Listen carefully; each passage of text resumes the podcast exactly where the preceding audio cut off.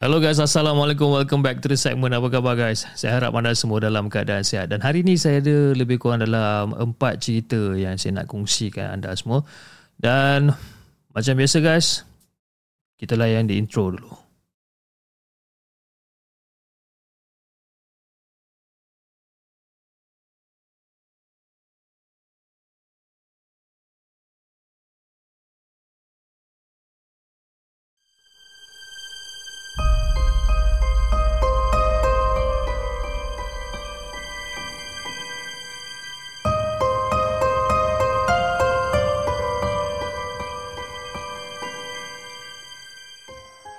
Adakah anda telah bersedia untuk mendengar kisah seram yang akan disampaikan oleh hos anda dalam Markas Puaka?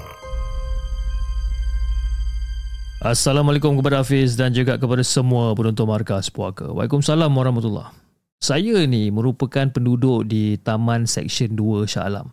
Lokasi alamat saya saya tak boleh nak share tapi sekadar orang kata hint berhadapan dengan Wet World. Jadi Fiz, pada tanggal 20 September 2023, tepat pada pukul 11 malam, rumah saya ni didatangi oleh seorang lelaki berjubah putih yang menaiki sebuah MPV Citra berwarna biru gelap ataupun hitam dengan nombor plate WN.56. Ha. Berhenti betul-betul dekat depan rumah saya ni. Dan kebetulan adik adik saya bersama dengan kawan dia ni tengah bersembang dekat luar rumah lah. Jadi setelah lelaki berbaju putih tu keluar daripada kereta, dia pun mengajukan soalan kepada adik dan kawan-kawan dia yang sedang rancak bersembang ni. Assalamualaikum. Saya nak cari empat orang perempuan. Uh, rumah ni ada ke tak? Jadi adik saya pun jawab Fir kata eh uh, saya minta maaf rumah ni tak ada perempuan yang ada ni semua lelaki. Uh, betul ke ni? Sambil-sambil tu lelaki jubah putih ni dia duduk pandang-pandang dekat dalam rumah kan? Uh, betul ke ni? Eh, betul tuan. Memang tak ada perempuan. Saya janji memang tak ada. Eh, kau ni. Kau ni janji-janji dengan siapa ni? Janji dengan Allah ke? Memang betul tak ada perempuan? Macam itulah soalan yang sering ditanya lelaki jubah putih tu. Dan benda yang sama adik saya menjawab. Tak ada perempuan. Lagi dinafikan, lagi ditanya. Tapi setelah dia tak puas hati dengan jawapan adik, dia mula bertanya dengan soalan-soalan pelik pula. Eh Aku nak tanya kau ni 15 campur 15 berapa? Ha. Ah, 15 campur 2 berapa? Jadi pada masa ni adik saya dah mula malas nak layan tau. Soalan dah mula meripik. Jadi disebabkan soalan tu tak terjawab. Secara tiba-tiba lelaki tu terus meluru masuk ke dalam rumah. Dan adik saya ni sempat menahan lelaki itu daripada masuk ke dalam rumah. Tapi lelaki itu tetap melawan. Dan dia masih lagi bertanyakan tentang soalan-soalan yang pelik. Dipendekkan cerita disebabkan hampa tak dapat nak masuk ke dalam rumah, lelaki tersebut terus pergi menaiki kereta dan memandu dalam keadaan yang sangat-sangat laju.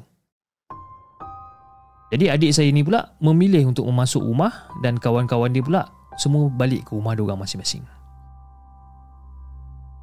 Lebih kurang dalam 10 minit lah Fiz. Terdengar lagi bunyi kenderaan berhenti dekat depan rumah.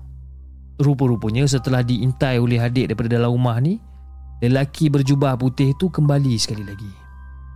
Dan ketika dia berdiri dekat depan rumah Dia melakukan perkara yang agak menyeramkan. Dengan tak semena-mena Fiz eh Dia bersolat dekat depan pagar rumah menghadap ke rumah jadi pada waktu tu adik saya dah mulalah nak telefon polis disebabkan tingkah laku pelik yang dilakukan oleh lelaki jubah putih ni. Jadi setelah dia habis solat, dia terus menggegarkan pagar rumah tu sambil bercakap sesuatu.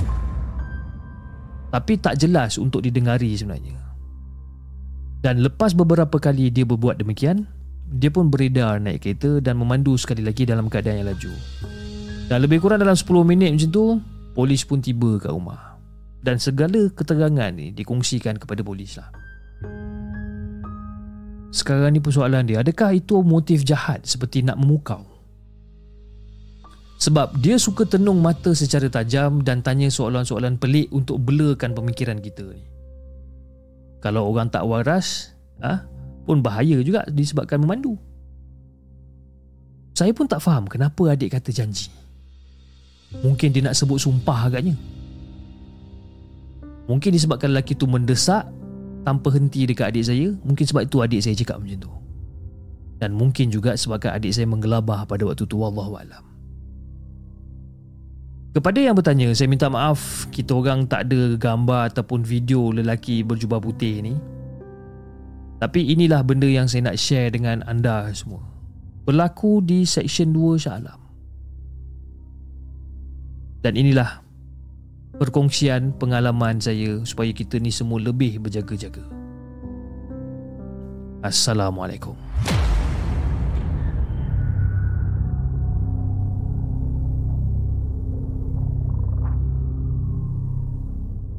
Jangan ke mana-mana. Kami akan kembali selepas ini dengan lebih banyak kisah seram. Kisah yang pertama, kisah yang dikongsikan oleh Saleh, uh, Salahuddin. Peristiwa seram kami. Aha. Bila saya dengar cerita dia tu pun macam agak seram juga sebabkan kita dapat terbayang eh. Macam mana orang kata uh, lelaki itu bertindak eh, dekat depan rumah dengan tanya soalan-soalan pelik dan sebagainya kan.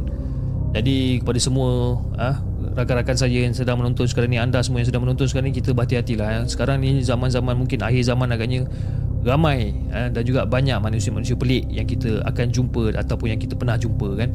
Okey, jom kita bacakan kisah kita yang kedua. Kisah yang dikongsikan oleh Anas Halim. Jom kita dengarkan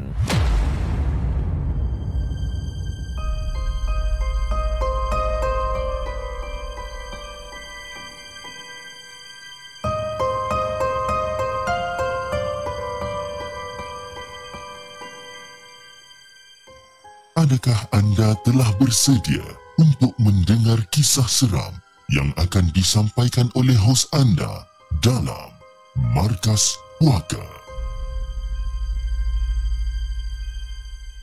Ah, kamu berhenti dekat masjid belah kiri lepas Petronas tu lah. Cadang paksu kepada ayah pada waktu tu. Dan pada waktu tu semakin menganjak kelewat malam. Dan masa tu kami sekeluarga dalam perjalanan pulang ke rumah daripada ziarah rumah saudara mara dekat Pulau Pinang. Jadi masa di highway, mulanya niat nak singgah dan juga apa nak nak nak singgah di di rehat dan rawat ataupun R&R. Tapi kalau ikutkan laporan pada Pak Su, kawasan R&R tu penuh dengan orang. Kenalah situasi pada waktu tu yang memang apa yang sememangnya cuti sekolah. Ramai keluarga yang keluar cuti bersama. Jadi mendengarkan laporan Pak Su yang terlebih dahulu sampai dekat kawasan arena tersebut, Pak Su mencadangkan kami supaya exit daripada highway melalui Cangkat Jering dan ikut jalan lama terus ke Kuala Kangsa. Sebab di sepanjang jalan lama daripada Cangkat Jering ke Kuala Kangsa banyak masjid yang boleh kami singgah untuk menunaikan solat, ah, jamak takhir, maghrib dan juga isyak.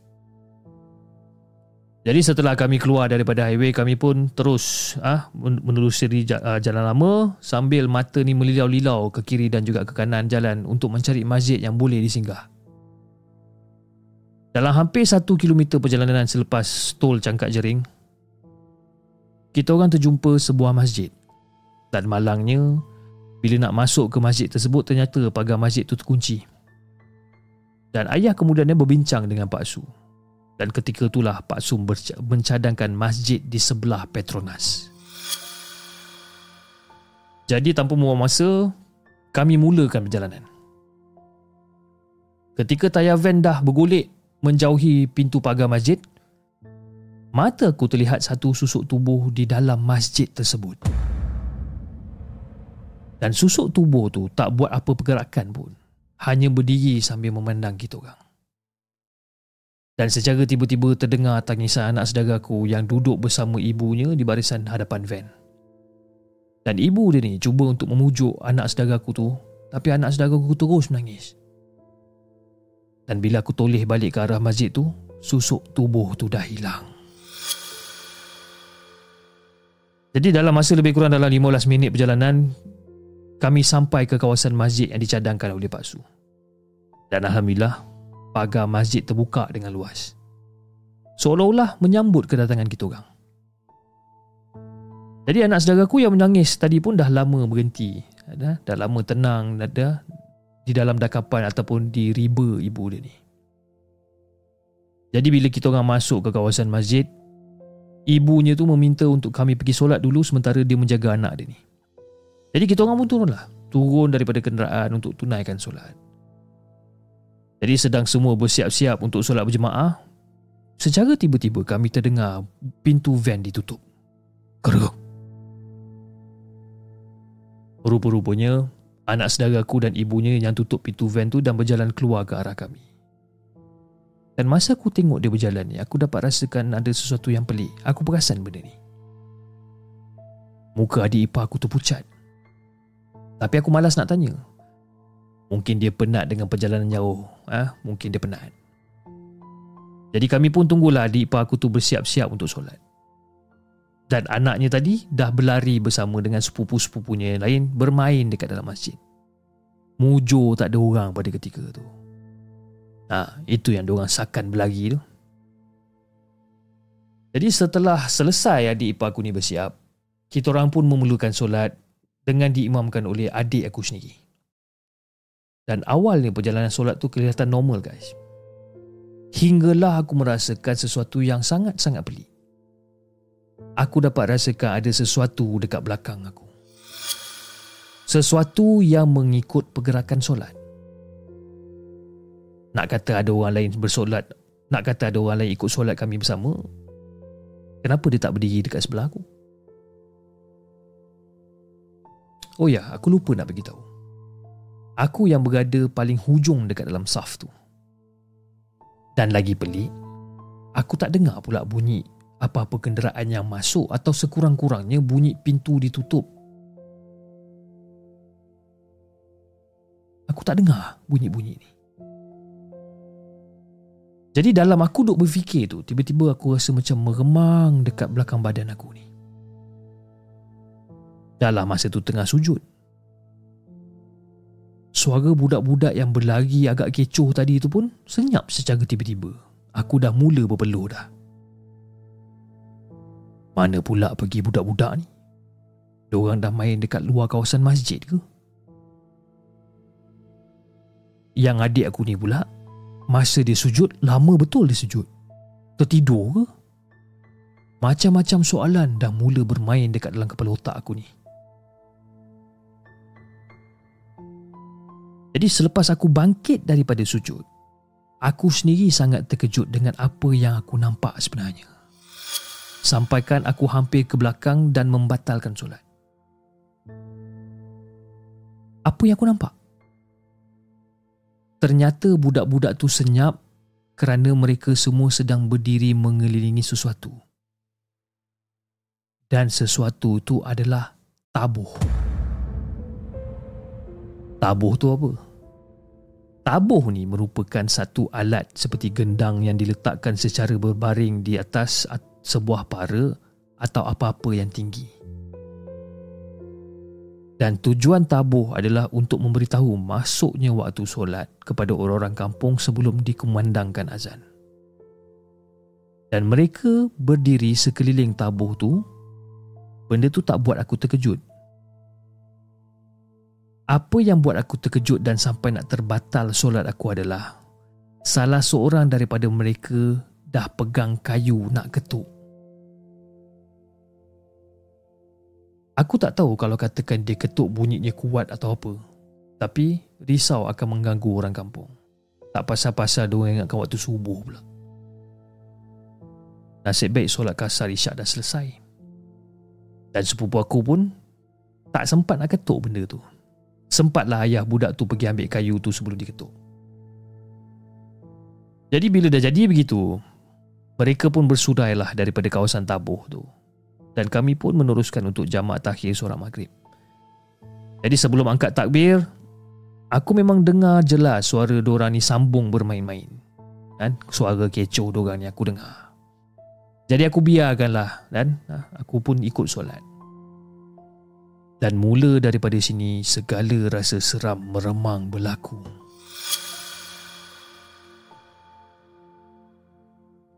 Tengah aku sedang kusyuk solat ni. Aku dengar suara budak-budak tu menjerit. Eh, korang buat apa kat atas tu? Mainlah, turun main dengan kami.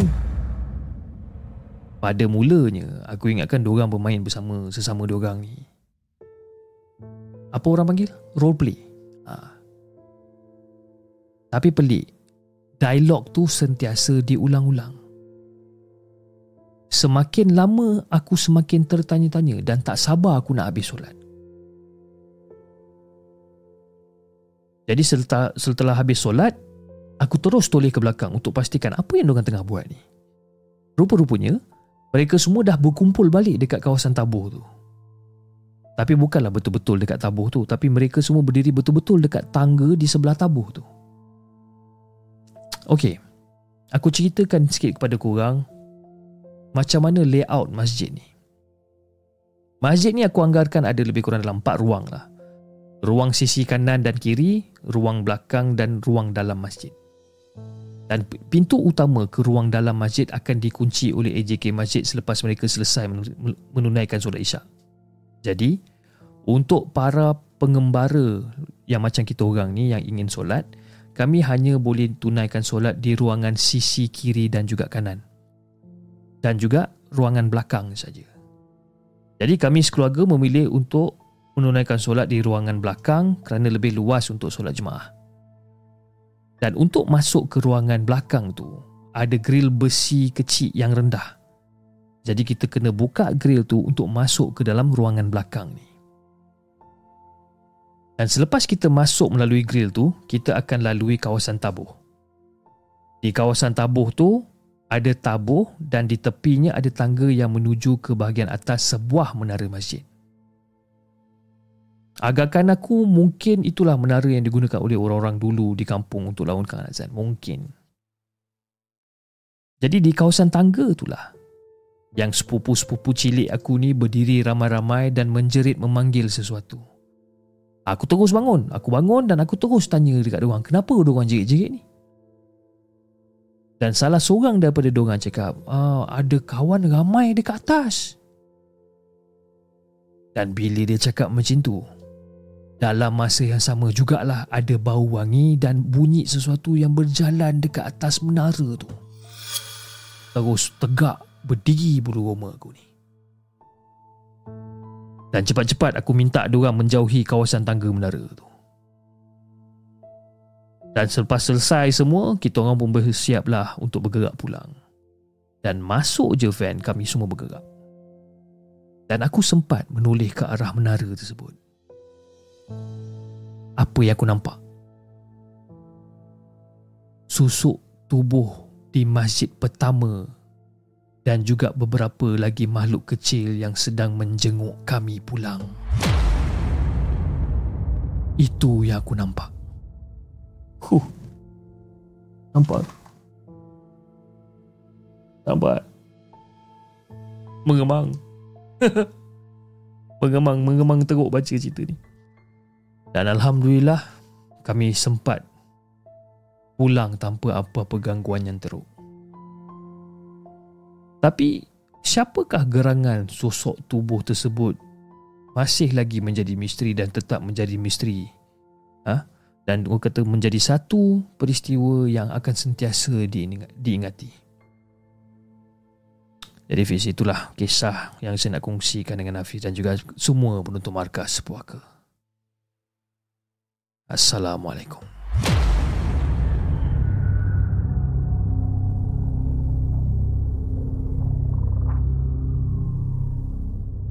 Jangan ke mana-mana. Kami akan kembali selepas ini dengan lebih banyak kisah seram. Kisah yang kedua yang dikongsikan oleh Anas Salim ada keramaian di Masjid Perak. Oh, seram cerita ni dia seram dia macam mana eh dia out of sudden tiba-tiba mengemang dia dia tak ada lah macam kata nampak penampakan dan sebagainya tak ada cuma cerita ni dia ada vibe dia yang yang tersendiri lah eh ada vibe dia yang tersendiri Okey, cerita yang ketiga yang uh, kita nak uh, kita nak siarkan ataupun yang kita nak kongsikan pada malam ni adalah merupakan salah satu voice note yang dikongsikan oleh Ika. Okey, jom kita dengarkan voice note daripada beliau. Kisah yang pertama ni bermula pada tahun 2008 ketika tu saya berumur 17 tahun. Masa tu kita orang memang dah duduk asing lah kita tak duduk dengan keluarga. Sa- uh, saya tiga orang, empat orang perempuan dan satu lelaki. Tapi lelaki tu jenis lembut lah abang kat saya. Uh, abang kat saya duduk satu rumah. Uh, masa tu uh, kita orang plan lah petang tu kita orang plan nak pergi keluar mengai belut. Belakang tu ada sawit belakang rumah yang kita orang sewa tu ada sawit. Ada pokok sawit jadi abang uh, angkat saya ni pun ajak jom lah pergi ngai uh, ngai belut. Pergilah kita orang ngai belut. Masa tu dah, uh, kita orang pergi tu dalam pukul 6, kita balik senja. Adalah satu tempat ni kat, kat sawit tu ada longkang situ kan sampai masa uh, senja tu kita orang balik lah lima orang ni ni sekali dengan abang kat saya ni balik lah lepas angkat belut tu memang ada dalam dua tiga ekor belut lah kita dapat tu. Lepas tu tak jadi apa lagi. Kawan saya singat lah tak cakap apa-apa pun. Masa tu lepas tu lepas balik lepas maghrib. Lepas maghrib tu dalam uh, pukul 8 lah. Pukul 8 kita orang ni pun macam biasa duduk kat ruang tamu tu bual-bual minum air ada air TO tu gelas ayu ni gelas ayu kita orang ti, uh, empat sekawan ni uh, yang dua orang tu dua uh, adik-beradik Ain, Jun, Ayu dan saya Ika. Satu lagi tu Abang Mai. Uh, jadi kita orang ni uh, duduk lepak situ lah duduk lepak situ uh, kat ruang tamu tu. Ayu ni pun uh, dia minum air dia lah. Dia minum air TO dia dia kata hanya kita orang dah pelik. Air hanya kita orang pakai rasa lah. Pakai rasa air dia minum tu. Kata mana ada hanya lepas tu uh, kita orang macam eh dia betul ni. Mana ada hanya ayu kata. Kau rasa rasanya ke? Aku kita orang tak rasanya pun. Lepas tu dia kata aku rasanya mulalah dia cerita dia cerita uh, dia kata di, masa dekat uh, masa kita orang kita kita orang nak balik tu ada kat longkang tu dia nampak pontianak rambut panjang dengan taring panjang du, uh, duduk kat longkang tu memandang kita orang ni kali nak balik tu. Lepas tu tiba-tiba kawan saya ni kena rasuk Kena rasuk um, rasuk uh, separuh okay, macam macam dalam uh, rasuk sedar tak sedar macam tu lah. Tiga hari betul-turut kena uh, benda yang sama. Tu uh, pergi kita tak pergilah. Tu kita orang telefon pak-pak ni orang ni. Masa tu memang kita orang tak ada plan apa-apa Pak Wu dia datang. Pak Wu dia datang Lepas telefon kita telefon Kata Ayu kena uh, Kena rasuk macam ni ni ni ni ni. Okay dia, orang pun datang. Berubat lah Sambil tu.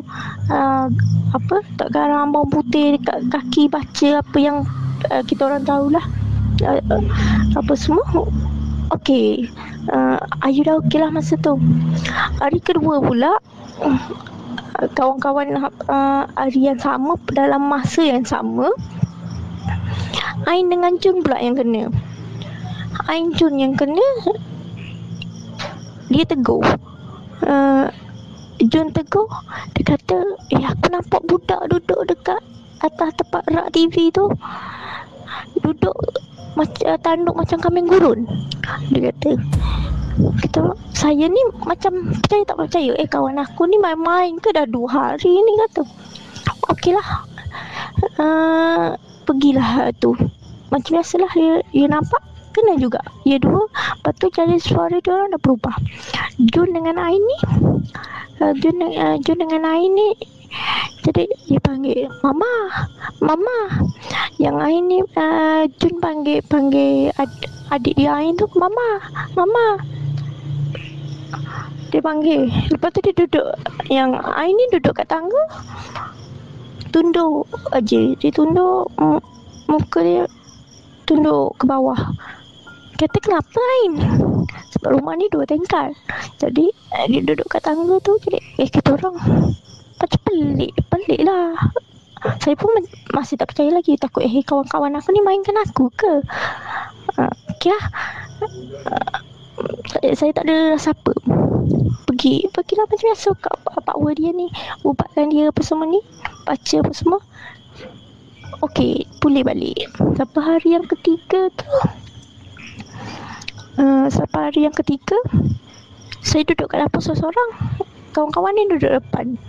Duduk dapur seorang Saya cakap dah uh, Dengan keadaan suara yang slow lah. Memang tak dengar. Dia orang tak, tak dengar. Saya kata Saya balik Kenapa kau tak masuk dalam badan aku? Saya pun uh, Cakap lah cakap, Saya cakap seorang-seorang kan. Kata kenapa dia tak masuk dalam badan aku? Masuk badan badan orang. Saya cakap macam tu Lepas tu Tiba-tiba Ayu ni kena rasuk balik. Ayu ni kena rasuk. Lepas tu Wa dia ni Masa tu kita duduk lepak macam biasa lagi. Wa dia ni Pun uh, Panggil saya Kat dapur ni. Eh Kak Apa kau panggil dia? Saya pun Tergamam. Tergamam lah.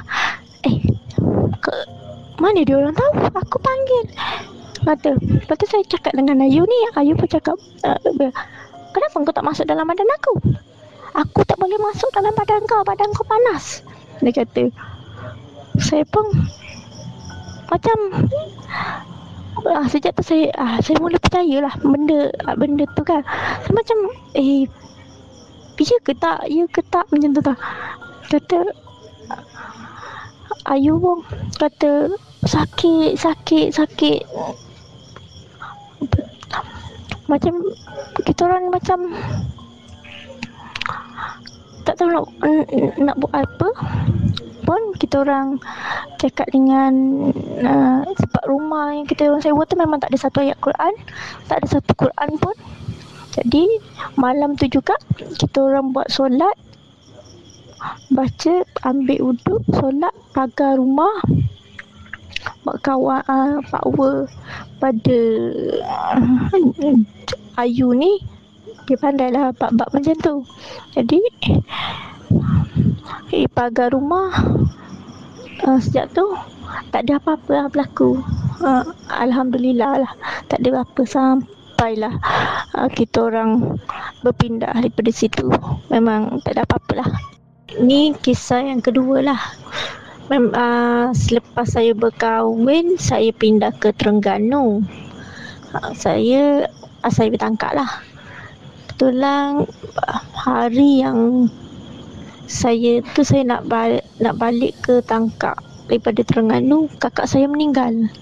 Saya dapat terkejut kakak saya meninggal. Saya gerak lagi pada Terengganu ni uh, daripada Duriamah Terengganu ni nak ke Uh, kita orang gerak dalam pukul 12 masa tu kita orang tak bawa anak-anak sebab mak mentua saya kata jangan bawa anak-anak sebab orang meninggal kan tak, tu sebab anak kecil lagi. Jadi kita orang balik uh, saya dengan laki laki saya lah. Saya dengan laki saya dua orang balik naik kereta. Sampai uh, gerak daripada uh, Jerman ni pukul 12 sampailah ke Segamat. Kita orang berhenti kat Segamat. Kita orang tidur. Tidur sampai uh, tu uh, kita orang dalam pukul dua, pukul 3 lebih lah. Dalam pukul pukul 3 masa tu saya tengok jam tiga suku kita orang lagi pada kereta tu lelaki saya mandi. Macam biasa memang keadaan segar lah. Bangun lelaki saya drive. Lelaki saya drive. Kita orang pun gerak daripada Segamat uh, daripada Segamat dekat stesen minyak sekamat tu Shell sekamat nak ke nak ke laluan ke bulu kasap. Kita orang tak sampai 5 minit. Kalau daripada tempat kita orang tu tak sampai 5 minit lah uh, nak ke laluan ke bulu kasap tu. Memang tak ada lampu pun. Rumah pun tak nampak. Ada rumah tapi tak banyak. Memang tak banyak. Kita orang lalu kat Pulau Kasab tu memang gelap masa tu. Dalam masa tu dalam empat suku Tiba-tiba saya ternampak batu tembok putih Tembok putih. Laki saya tengah drive ni. Tembok putih. Saya nampak tembok putih. Automatik tangan saya ni Pegang steering Pusing steering. Pusing steering Laki saya tengah bawa ni. Pusing steering. Tak nak bagi langgar tembok tu. Okay uh, Pun kita terasa uh, Terlanggar lah. Terasa terlanggar orang berhenti. Tengok tengoklah keadaan masa tu. Masa tu saya balik dalam keadaan saya datang bulan. Dalam saya dah kotor lah. Saya dah kotor. Kita orang turun tengok keadaan kereta, kereta tu memang ke, ke kawasan tu memang gelap. Jadi saya telefon ayah. Saya kata kita orang dah tersangkut dekat bulu uh, kat, kat satu kawasan ni. Saya pun saya pun masa tu saya tak tahu saya ada kat mana. Saya stay kat situ lah. Betul lagi saya pakai tepi. Pakai tepi saya pun dengar ada suara perempuan. Suara perempuan uh, tengah mengaji. Dia baca Bismillahirrahmanirrahim. Saya pun macam saya dengar uh, suara perempuan bukan suara lelaki. Saya pun cakap dengan suami saya eh pa uh, pa dengar tak? Dia kata dengar. Adalah tu orang orang nak semayang subuh. Semayang subuh apa? Pukul 4 lebih ni. Subuh tak lagi ni. Mana ada rumah mana ada surau tak nampak ni. Memang sebelah tu hutan. Hutan lah memang kawasan hutan. Dia saya tanya papa nampak tak tembok? Tembok malam tu? Dia kata dia tak nampak. Kita orang pun dah, saya dah rasa tak sedap hati dah. Kita orang masuk dalam kereta masuk dalam kereta. Saya nampak sembot daripada situ perlu kasap okay, keadaan tu saya telefon. Telefon ayah saya. Suruh ambil sebab kereta dah tak boleh nak gerak. Suruh ayah ambil. Ayah kata Okay tunggu. Uh, Kita orang tunggu punya tunggu tunggu punya tunggu tak datang. Ayah telefon Kau kat mana Ika? Kau kat mana Ika Adalah kat sini ya. Aku lalu banyak kali tak ada pun. Tak nampak pun. Saya pun cuba lagi. Cuba lagi cari kata.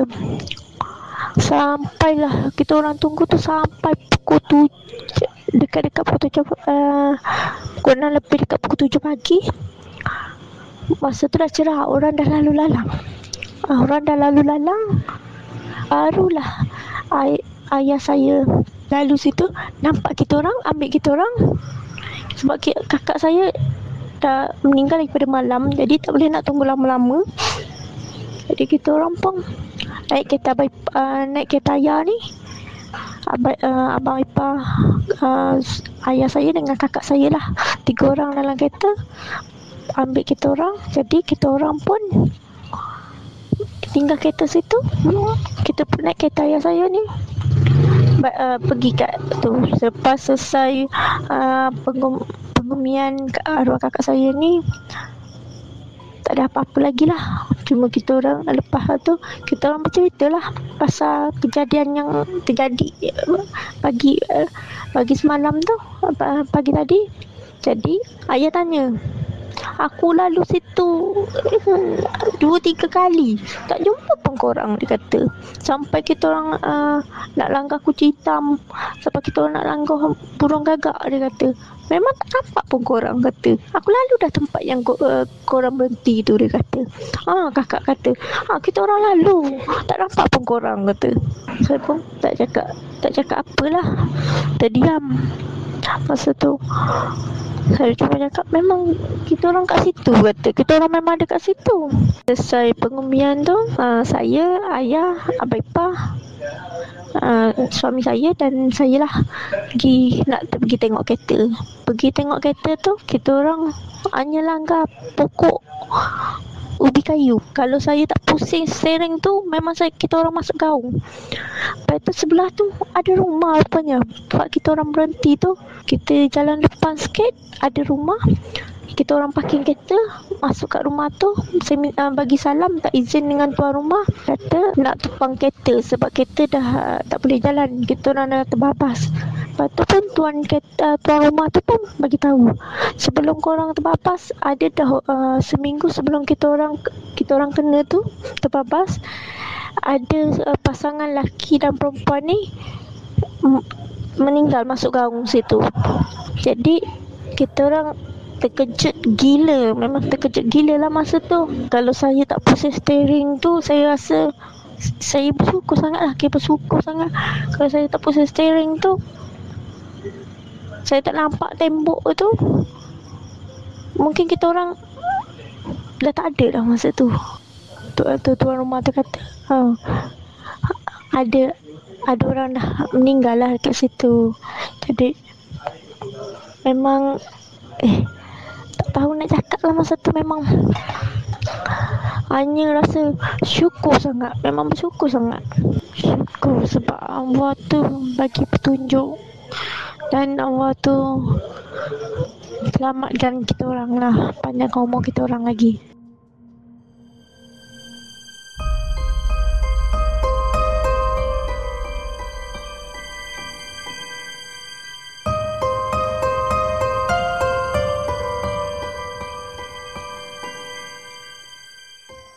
Adakah anda telah bersedia untuk mendengar kisah seram yang akan disampaikan oleh hos anda dalam Markas Puaka?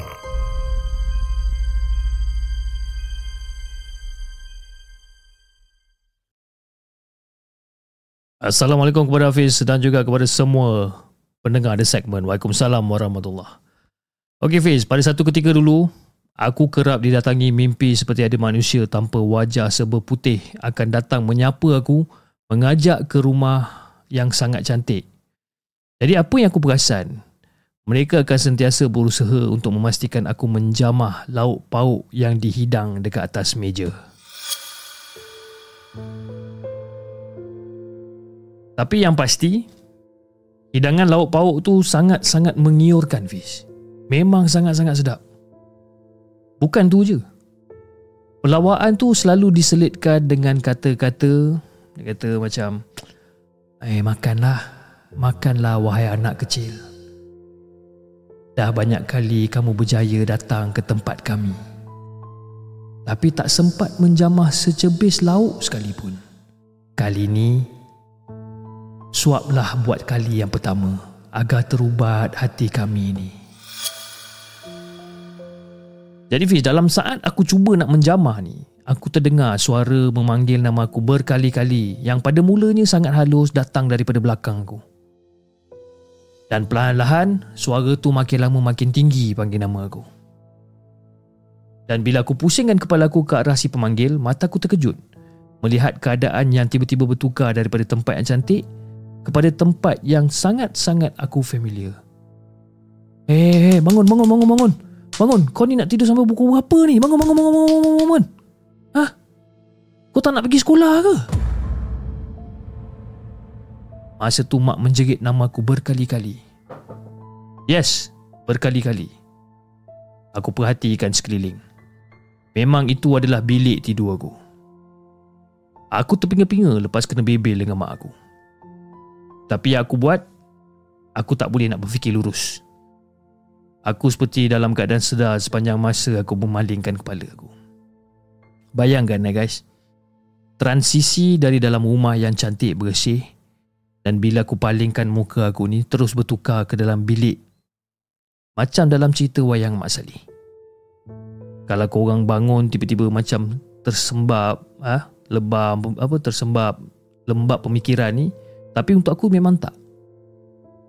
Dan kebiasaannya yang datang mimpi macam ni Dah tentu aku akan terjaga daripada tidur. Nama pun mimpi Fish. Tapi kali ni memang seperti aku berada di satu tempat yang berbeza dan dalam dalam sekelip mata berpindah. Ha, berpindah tempat. Tak rasa mengantuk mamai nak bangun tidur. Aku harap korang faham lah penjelasan aku ni eh. Seju- sejujurnya Fiz, aku tak gerti macam mana nak describe ni. Dipendekkan cerita, aku pernah pergi berubat. Dan apa yang dikatakan oleh perawat ialah itu adalah makanan umpama padlock mangga. Ha? Dan sekiranya aku terus menjamah makanan tersebut dan sekiranya kalau aku termakan, maka terkuncilah aku dekat alam mereka ni. Jadi bila dapat penjelasan penuh baru aku faham. Tapi apa yang special dekat diri aku sampai aku dilayan begitu oleh mereka yang beria-ria nak ajak aku makan kat rumah mereka ni? Jujur aku cakap aku ni bukanlah alim sepenuh masa. Ha? Masih ada yang lemah dan masih ada yang perlu aku kuatkan. Dan setiap kesungguhan pasti ada kerapuhan, Fiz. Sekarang umur aku dah menjejah 35 tahun. Yang lebih membimbangkan aku adalah anak aku. Anak aku pula sering ceritakan benda yang sama. Iaitu datangnya seseorang tanpa wajah dengan cara yang sama mengajaknya makan, menjamah makanan yang terhidang. Jadi bila aku dengar anak aku bercerita tentang benda ni, aku yakin mereka ni masih lagi ingin mencuba. Itu je lah Hafiz pengalaman aku yang berlaku pada waktu kecil. Dan kini berpindah ke anak aku pula. Dan hal anak aku ni baru je berlaku. Berlaku pada tanggal hari Malaysia yang lepas. Jadi itulah kisah yang aku nak kongsikan dengan Hafiz dan juga kepada semua penonton markas puaka. Assalamualaikum.